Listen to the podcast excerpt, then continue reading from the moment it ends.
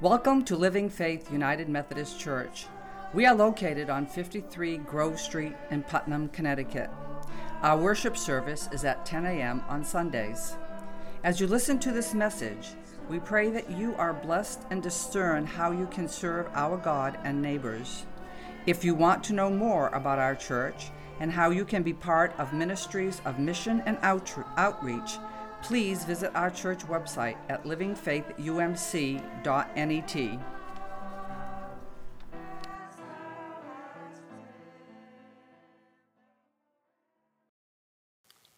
Our scripture reading today is from John chapter 1, verses 1 to 13. In the beginning was the Word, and the Word was with God, and the Word was God. He was in the beginning with God. All things came into being through him, and without him, not one thing came into being. What has come into being in him was life, and the life was the light of all people. The light shines in the darkness, and the darkness did not overcome it. There was a man sent from God, whose name was John. He came as a witness to testify to the light, so that all might believe through him. He himself was not the light but he came to testify to the light. The true light, which enlightens everyone, was coming into the world. He was in the world, and the world came into being through him, yet the world did not know him. He came to what was his own, and his own people did not accept him. But to all who received him, who believed in his name, he gave power to become children of God, who were born not of blood or of the will of the flesh or of the will of man, but of God. And thus ends our reading.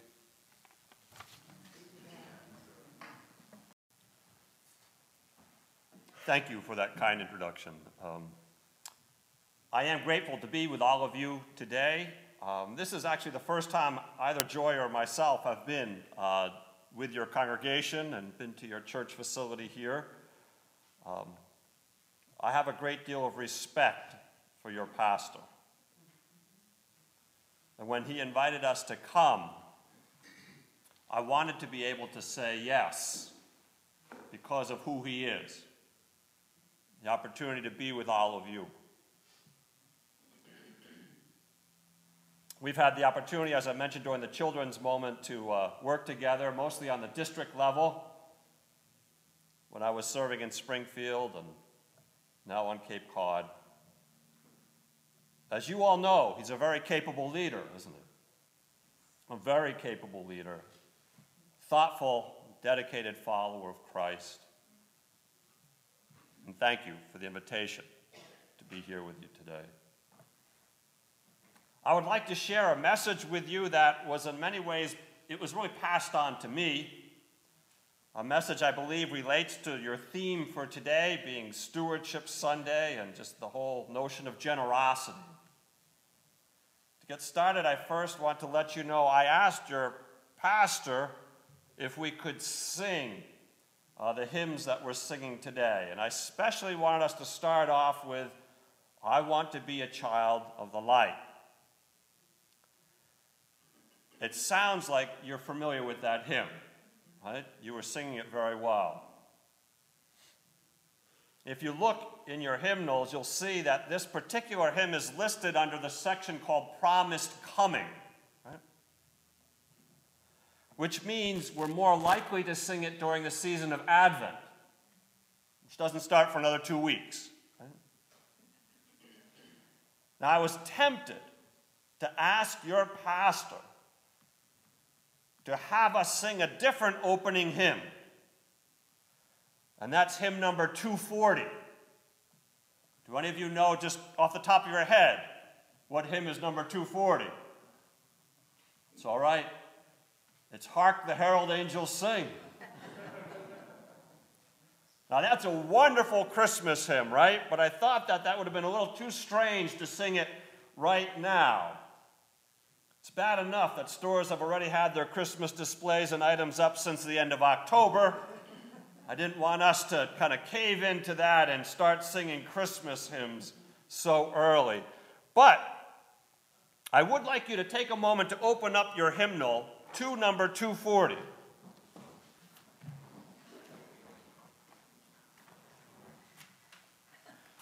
It's a beloved song of the season, not only for Methodists, but for Christians of every denomination and persuasion. And when you look at Hark the Herald Angels Sing, if you look at the third verse, the very first line, I have a question for you. Does anyone notice anything peculiar about the spelling of a word in this line? Son. Son. That's right. Can you all see that? Son of righteousness, S U N. Right? To whom is the writer referring? Who's the Son of righteousness? Jesus, right? Right. And yet the author did not write S O N, Son of Righteousness, but S U N. This interesting spelling appears not only in Hark the Herald Angels Sing, but if you go back and look at the hymn that we sang for our opening of the worship service today, it has a similar phrase Son of Righteousness, S U And I don't think that this was a typographical error. Rather, these hymn writers, and obviously one of them being Charles Wesley, right, one of the founders of the Methodist Church, may very well have been playing a little game with us. A game that is extraordinarily intuitive. A game that is extraordinarily intuitive. These hymn writers are almost suggesting that the word son, S O N, this is referred to Jesus, and S U N are, are kind of interchangeable. And I've wondered about the similarities. We all know the sun in the sky is the center of our solar system, and science, scientists have learned that it's about one million times larger than this earth. So the sheer force of the sun's presence literally holds the earth in place. So we don't go spinning off into the universe, right? The size of the sun holds us, keeps us in place. And this truth, in and of itself, is rich with symbolism for the life of the Christian. Anyone who seeks to make the way of Jesus the center of their lives. But did you also know, with every second,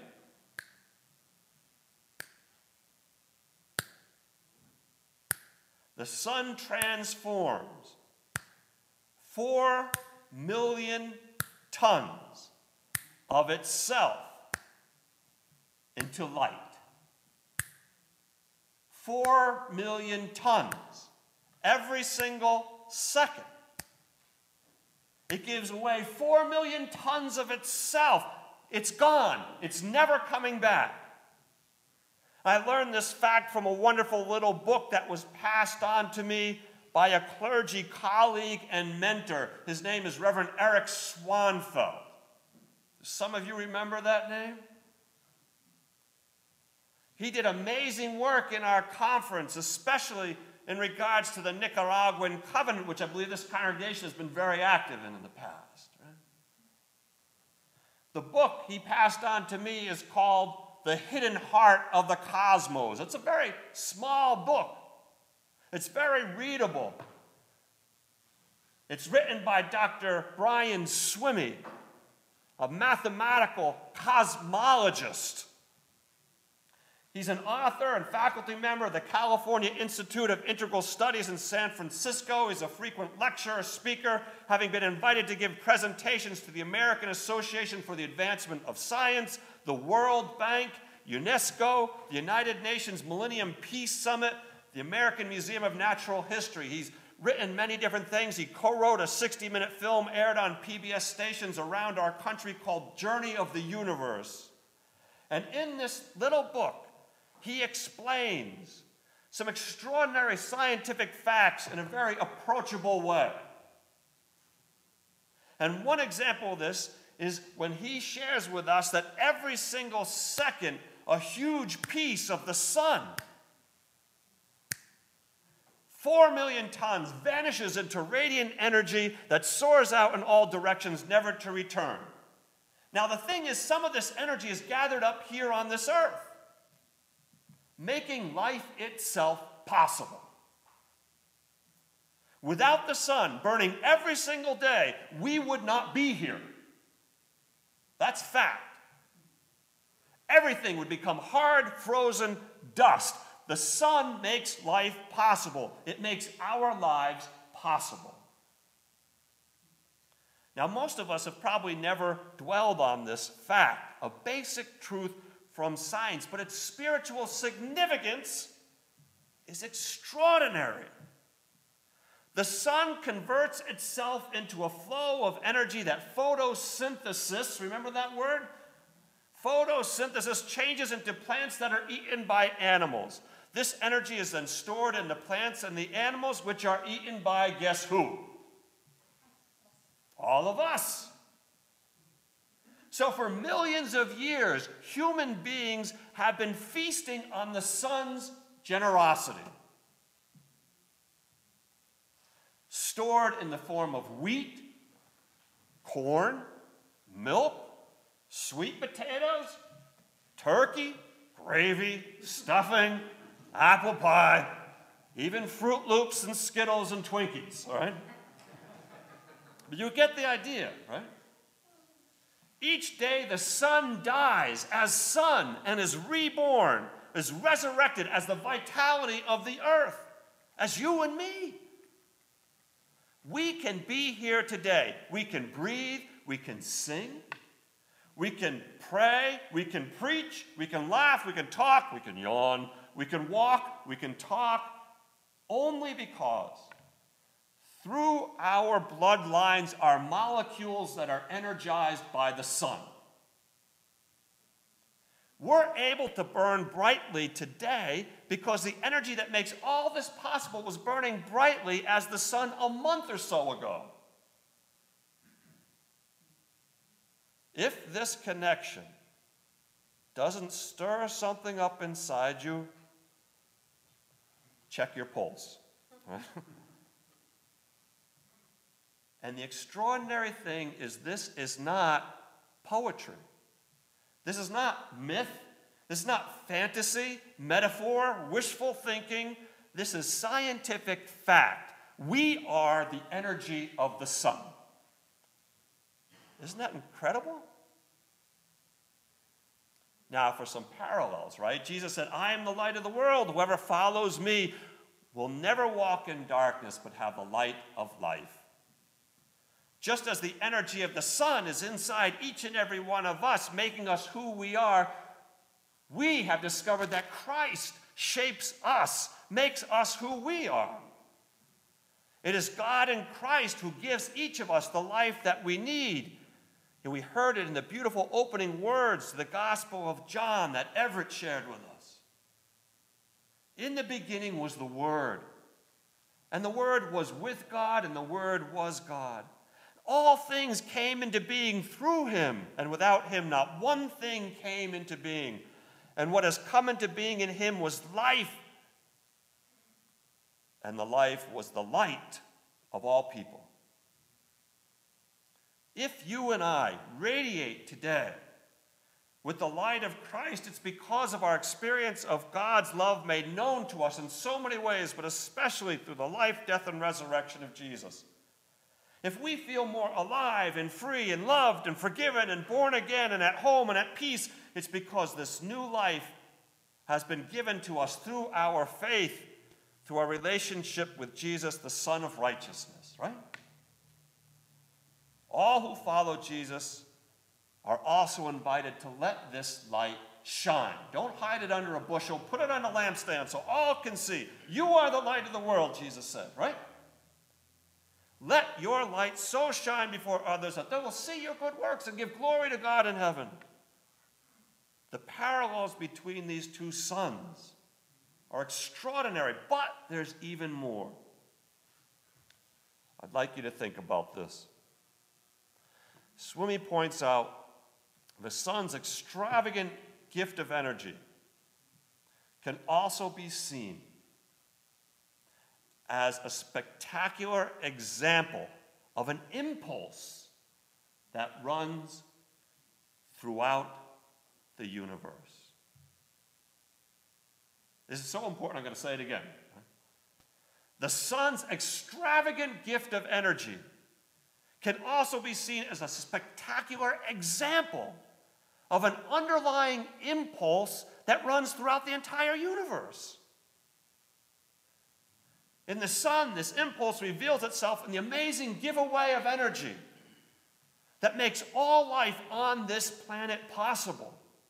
But in the human heart, this impulse is felt as the urge to be generous, to give of ourselves to the well being of others on this planet.